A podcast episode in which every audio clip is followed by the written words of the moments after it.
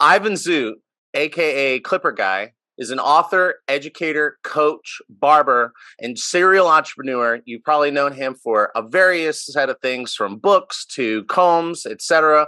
Well, today we're going to talk about what that journey has been like and what exactly how exactly he did it. Welcome back to the Hairdresser Strong Show. I'm your host, Robert Hughes, and today I'm with Ivan Zoot. How you doing, Ivan? Robert, good morning. Very excited to be here. Glad to be able to connect with you to to to come on and spend some time with your community. Thank you for having me. Absolutely. Thank you so much for coming.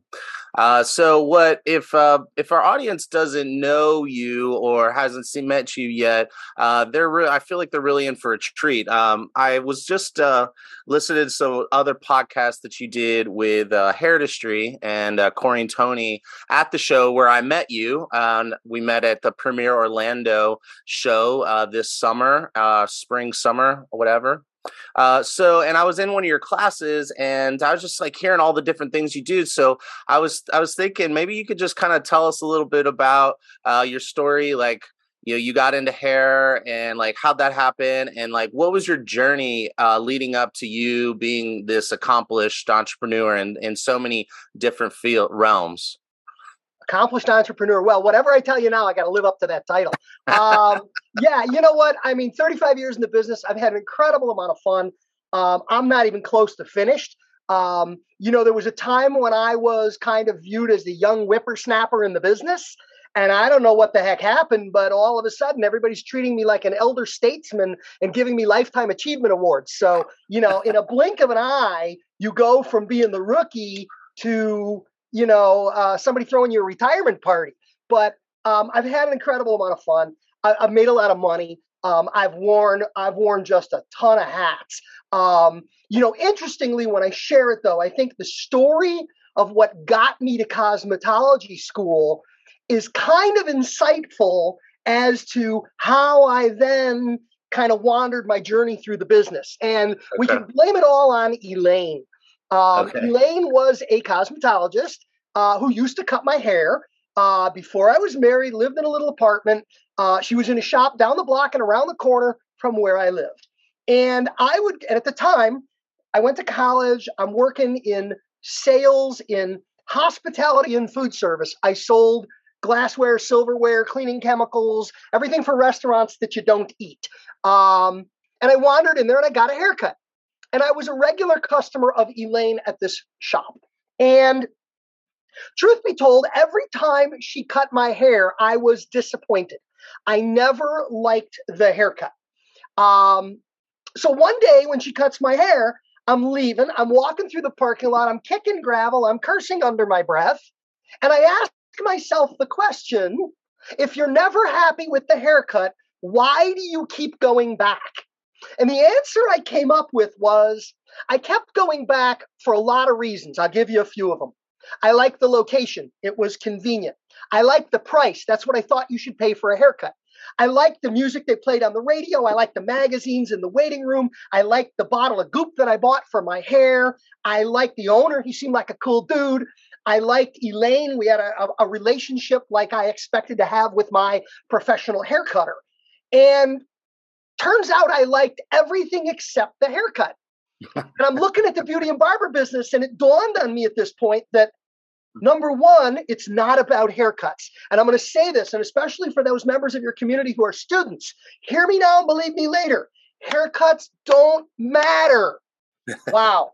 You're going to spend 1,500 hours busting your hump to learn how to do haircuts. And this guy comes on an interview show and tells you the haircuts don't matter. Well, I'm doing you a huge favor because the sooner you figure that out, the more successful you'll be in our business. So I figured out it was sales. Now, I was in a sales job that I hated every day. It was just a miserable job. Made a lot of money, but I didn't like the job. And I looked at the beauty industry and I said, This is sales. I'm good at sales. I'm good with people. Now, as a young person, I spent most of my time underneath a car with a wrench in my hand. And in my head, I went, scissors, wrench, blow dryer, you know, socket wrench. This can't, I'm working with my hands. This can't be that different. And if it's sales and if it's people, well, you know what? You get to be inside all day. You don't get really dirty at work. I can probably do this. And I literally went on a tour at a beauty school the next day and signed up for cosmetology school uh, because my thought process, my belief before I ever got into the business was that this business was not the business people think it is. And I think okay. if you look at what I've done along the way, I've really approached it all from the perspective of this is not what we think it is. And if we understand what it really is, we can make something out of this. All right. And so uh, I'm I'm curious, what is what is this like could you explain that? What is this industry? This is an industry of building and maintaining relationships with humans. That's right. what this business really is. And you know, uh, when I used to I had a shop I had 24 hair cutters, eight chairs. We did 330 to 350 haircuts every day. Wow. Low price, high volume. I came from a chain. I managed 37 locations for one of the largest chain salon operations in America. Wow. So I came from the volume side of the business. And what I understood very rapidly is when you're interviewing and hiring stylists, I used to score them.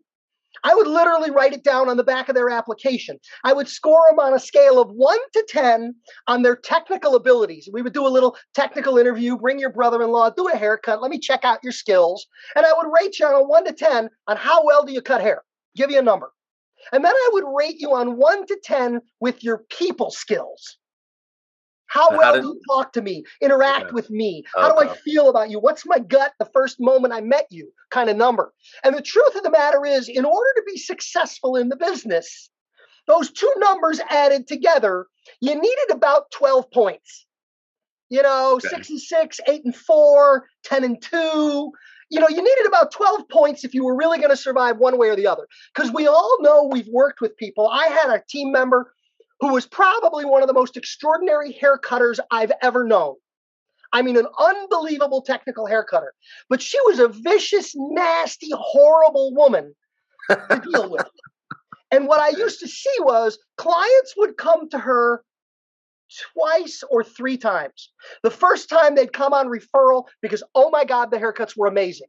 The second time they'd come back because, oh my God, the haircut was amazing, but that woman was a little tough to deal with. The third time they'd come back and they'd go, I ain't putting up with it. It's not worth it. It's not worth that great haircut to deal with this human. The flip side of it is, and I always tell this story if we have a moment. I tell the story of this one girl that worked for me we're not going to use her name, but her name was Nikki. No, um, but Nikki was a delightful young woman. Nikki didn't walk. Nikki bounced. She was like Tigger, just happy and excited and and and exuberant and fresh and fun. And Nikki was not a good hair cutter. On a good day, I would not let her mow my lawn. Okay. but Nikki worked for us in our shop. Nikki was busy, and people love Nikki. And what really helped me truly get a feel for how this business works and how to be successful, I'm cutting hair one day. I'm the owner. I'm in the first chair immediately behind the front desk. And my receptionist is at the desk, and a woman comes walking in, and I'm listening, and I hear the woman and my receptionist talking. And the woman is explaining that she had her haircut a day or two ago, and it wasn't okay. It wasn't even. It was crooked. It needed to be fixed. And could she have it fixed? Well, I excused myself from my client. I came up to the front desk and I introduced myself as the owner. And I said, I understand you need a little adjustment there. I said, if you'll have a seat in the waiting room, I'll finish my client and I'll be with you in just a moment. And the woman looked at me and she said, Oh, no, thank you. I'll wait for Nikki. Now, Nikki uh-huh. cut it the first time. And there's a pretty good chance that the second time, Nikki isn't going to do a whole lot better, but she'll wait for Nikki. So the receptionist goes back, tells Nikki someone's out front for her. And as I said, Nikki came bouncing out of the waiting room. She came up to the woman in the front and she goes, Hi. She gave her a big hug and a kiss. She goes, What's going on? You were just here yesterday. And the woman went, Nikki, look.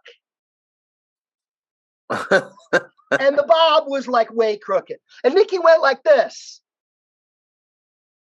Yeah, I can fix that. And Nikki took this woman back to her chair. And the best way I can describe it is Nikki dicked around with the haircut for a few minutes. I can't really say anything greater than that. She messed, she played with it for a little bit. And a couple of minutes later, It was closer to even, but I'm not going to tell you it was even. And when the woman was, when Nikki was finished, the woman looked in the mirror and she went like this. Okay. And she got up out of the chair. And then she did three things. She gave Nikki a hug, she gave Nikki a kiss, and then she gave Nikki more money. That's everything you need to know about the beauty industry. I love that. I totally agree. That's so good. You know, you beat personality is so important. I was uh, I've been recently uh, interviewing people for an apprentice assistant position, and um, it's my first time interviewing uh, young stylists to take that role. And uh, I definitely would agree. Like, if you can come in and like have a great personality, I could teach you how to cut hair. And uh, if you come in with an any, ego, I can teach anybody how to cut hair, but yeah. if, but I can't teach you how to be a decent human being. And if right. you apply for a job at my salon right out of cos school in high school, at minimum you're 18, 19 years old. If in 18 or 19 years old, mom and dad didn't kind of get it right, I'm not sure I can help you. Yeah.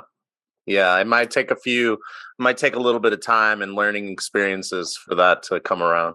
Yeah, we can fix haircuts. And by the way, haircuts don't matter. I think I mentioned that once already. But yeah, absolutely.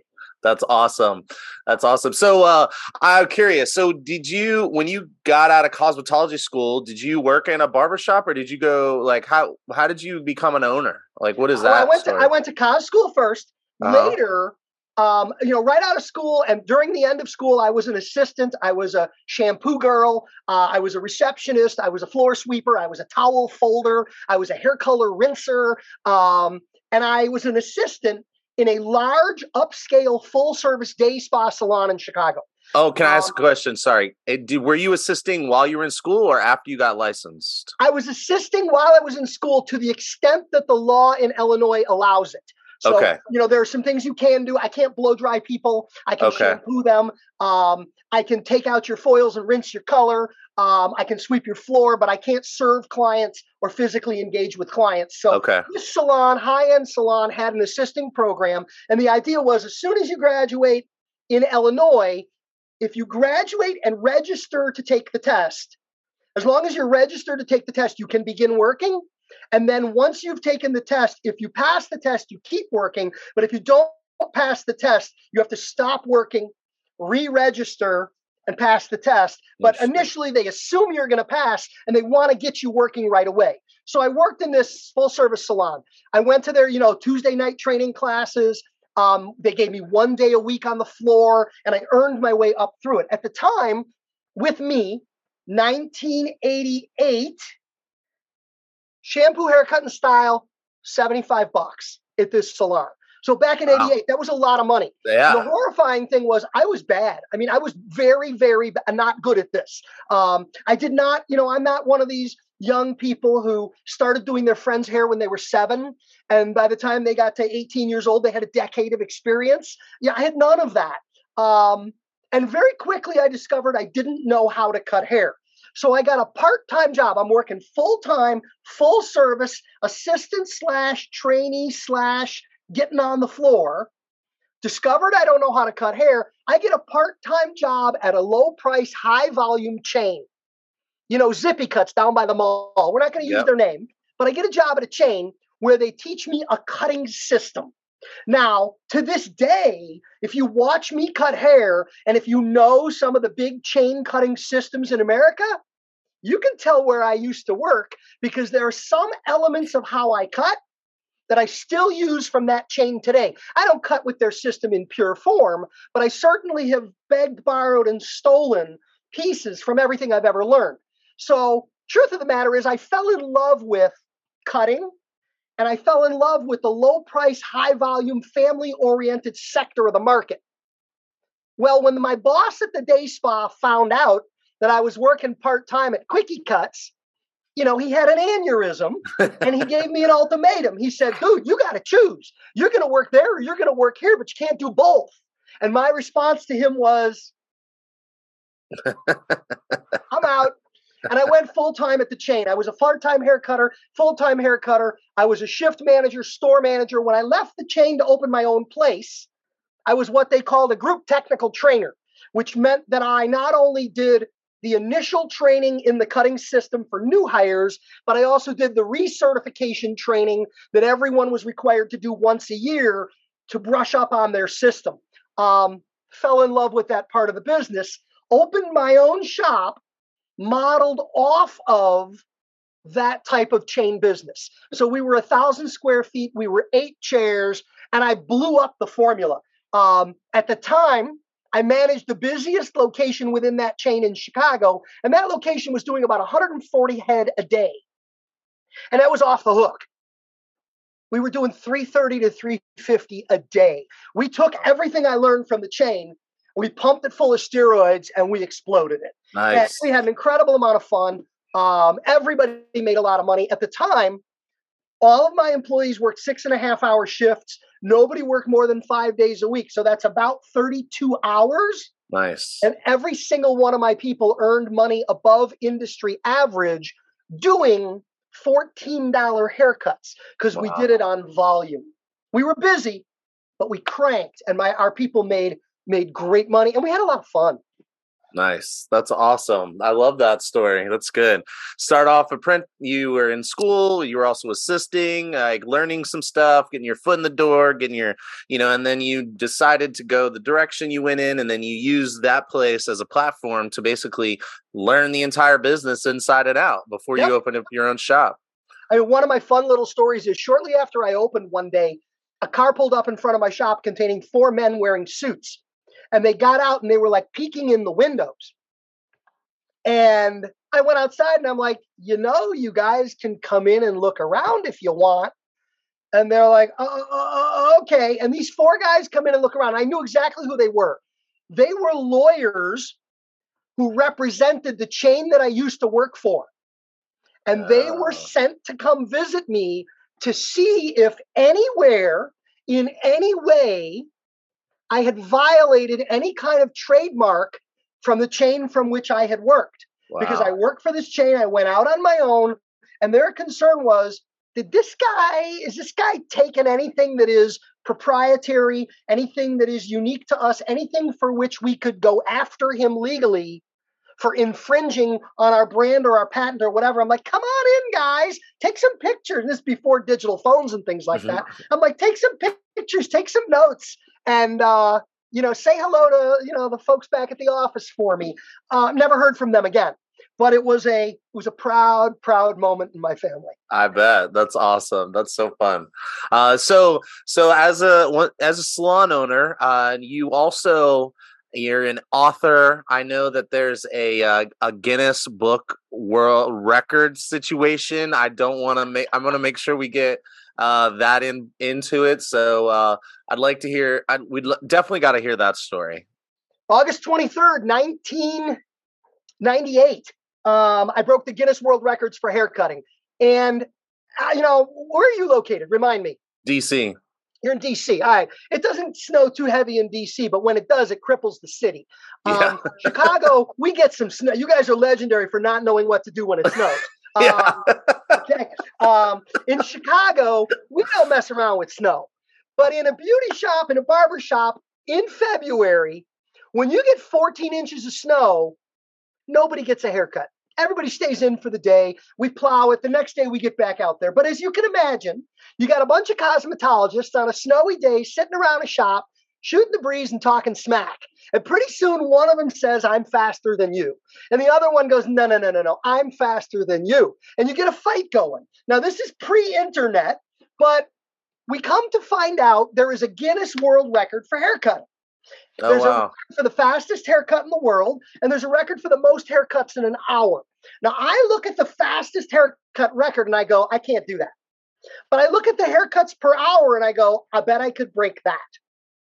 So I set out on a plan starting in February and I created a system for haircutting, an efficiency system. I built that system by doing one haircut a night every night all year. I had one employee stay back with me at nine o'clock to learn the system, to learn what I was doing, so that my whole team was trained in where we were going with this. And then on August 23rd of 1998, We had a charity event and a publicity stunt. We charged money for the haircuts. We gave it all away to charity. I had my whole team there, and I broke the world record for haircuts in one hour. Originally, the record was 18 haircuts in an hour.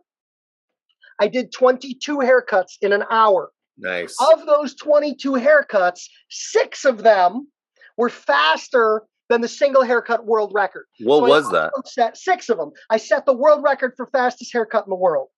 I wrote a book called my first book called Clipper Guy Says Time is Money. That book told the story of the world records and shared my system. Well, right away, I started speaking and I started teaching and traveling. I had already been doing platform work with a major manufacturer, but all of a sudden the opportunities ramped up. I sold my salon at that point because I had really two choices. I could either keep it and run it absentee and run the risk of really losing control of it. I could hire a manager and hope that a manager could run it in an honest and, and proper way. Or at this peak, at this high point in my career, cash out, go do something else. I can always own a shop again later. So we chose to cash out. We sold the shop to the parents of a young lady who worked for me.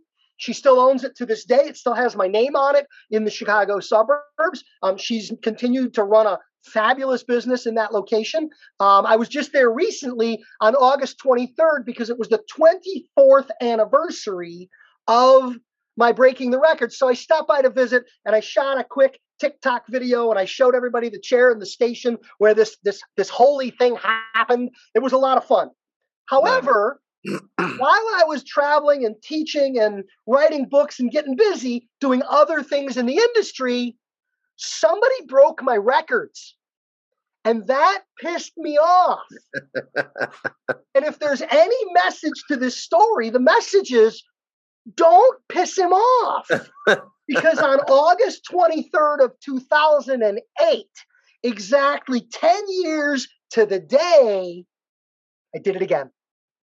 Nice. The record was 18 haircuts in an hour. I did 22 haircuts in an hour. Some wise guy did 23 haircuts in an hour. So I did 34.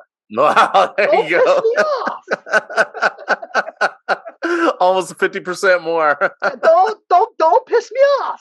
Um, the record for fastest haircut in the world with that day I have now broken the record for fastest haircut in the world 16 times. I've moved that record faster and faster and faster. What is that? It is uh, 55 seconds. What? and what I know someone's asking. Minutes, it was Sorry, two minutes ahead. 23. I did it in 209. Guy got it down under two. Um, by the time I was done playing that game, 55 was the fastest I've ever done. And I'm never doing it again. By the way, and this is a message for your community learn my system, modern tools and techniques, enhance what I did, break my records, take my job. I want to help you. I want to coach you. I want to be standing behind you, cheering you on. Records are made to be broken. Every four years at the Olympics, we see records fall. You can never take it away from me. My gravestone will say Guinness World Record breaker. It may not say holder by there the time I get to the cemetery, but it will say breaker. I earned that. But now it's time for somebody else, some somebody young, enthusiastic, energetic, who wants to make their mark in the business. How can I help you? You That's know? awesome. Uh, so I I hear uh, the, there's a theme I hear here uh, throughout all of your uh, your entire story. Yeah, the is, theme is don't piss me off. Yeah, there's that. Uh, and from like a uh, um, from a like a lesson to be learned for the biz person who's embarking out on their career or looking to make some sort of change. Uh, what I've uh, what I hear is you spend time doing your your research you educate yourself you practice you plan uh, you don't just like wake up one day i'm going to open up a salon even though i haven't learned how to manage one. Like you spent the time you learned all you learned the business you learned the industry and the same thing with the hair the the record. You know you you practiced for a year and developed a system. This is no like this is no instant gratification or uh, world of tiktok you know? It's like this is uh, very much. It just sounds like is that is that something that you would say is uh, pretty cons- consistent throughout your life or your I, career? I, yeah, I, that's definitely a piece of it. You know, the third world record I have is the most haircuts 24 hours nonstop without a break. Now, that one, I, I was the first person ever to set it, and then I broke that again. But the reason I mention that is one of my concerns, you know, when I broke the records the first time, I was working in the shop every day doing 45 to 50 head a day. I was in shape, I was in fighting trim. Fast forward 10 years later, I'm doing shows in education. I'm a little bit older, I'm a little bit heavier, I'm a little bit lazier. And I recognize I'm not going to be able to pull this off without preparation, to your point. Um, where I live in the suburbs, the tallest building in our community is a Westin hotel that is about a mile from my house. It's 16 stories tall. I went to the Westin every other day for a year with my iPod on. I'm not that old. It wasn't my Walkman. It was just my iPod. with my iPod on, all of your young community just went, What's a Walkman? Um, but with my iPod on, and I ran up the stairs 16 flights was the biggest building I could find. I ran up the stairs, I went across the hall, I went down the other stairwell, I went across and I went up again. And I did that for an hour a night every night, other every other night for a year, and that was about building the strength in my lower back and my legs. Mm. Recognizing that the 24-hour record was going to be physically taxing. But I also put it far enough out on the calendar that I would have the time to develop to, to take care of myself physically. So, yeah, you're absolutely right. Preparation is a huge key. The other element of it, if there's a common theme behind preparation, and, and I continue this to this day in the industry, is it's hard to hit a moving target because Ivan isn't going to do the same thing for very long. You know, there was a time when I did hair shows, and the majority of what I did was holding a clipper and a comb and putting hair on the floor. Well, today, I almost never do technical demonstration. And the reality is, there's a young generation of people in our business that are enthusiastic about doing technical demonstration. All you have to do is look at TikTok or look at Instagram. Everybody that owns a clipper and a phone wants to be an educator. Well, the answer is I'm not going to play that game anymore. I already set the bar, I set the standard very, very high, and I've moved on. I'm now talking about how to raise your prices, how to be a $100,000 hair cutter, how to manage your business, how to build sales and take home hair care product. I'm having what we're going to call second, third, and fourth level conversations. And for all practical purposes, if you want to see how to cut a fade, you know what? I want to surrender that to an army of young people. I know how to do it, I know how to teach it, but there's no reason for me to play that game anymore. And quite frankly, there's fresh, new, young talent coming up behind me. I want to encourage them. I want to support them. I want to bring them on board. I want to show them the opportunities. But don't worry about me because I moved on. I'm doing something different. And if you think you're going to catch what I'm doing now, come see me in January because the conversation's going to change. You're never going to catch me. I love that. That's uh like stay on your toes, stay agile, and keep moving. I like that. Um, well, uh, I think this is a this is that's a great place to kind of like uh, to stop and wrap it up. And uh, you know, the next conversation, I'd love to hear more about your books and uh, the systems and the things that people can learn from them. Uh, but I think now is a good time to wrap up. Do you have any like uh, last uh, pieces of advice for anybody watching this who's who's thinking about under undertaking something big and uh, you know making or making some sort of move or change or taking on a on a challenge uh, before we wrap it up? You know the only thing i would offer up your audience and i think they know that just by being here today is listen to this program listen to the other things you offer up. I've got a podcast there are youtube channels there's so you're living in a time in which there is more content available than you could ever consume.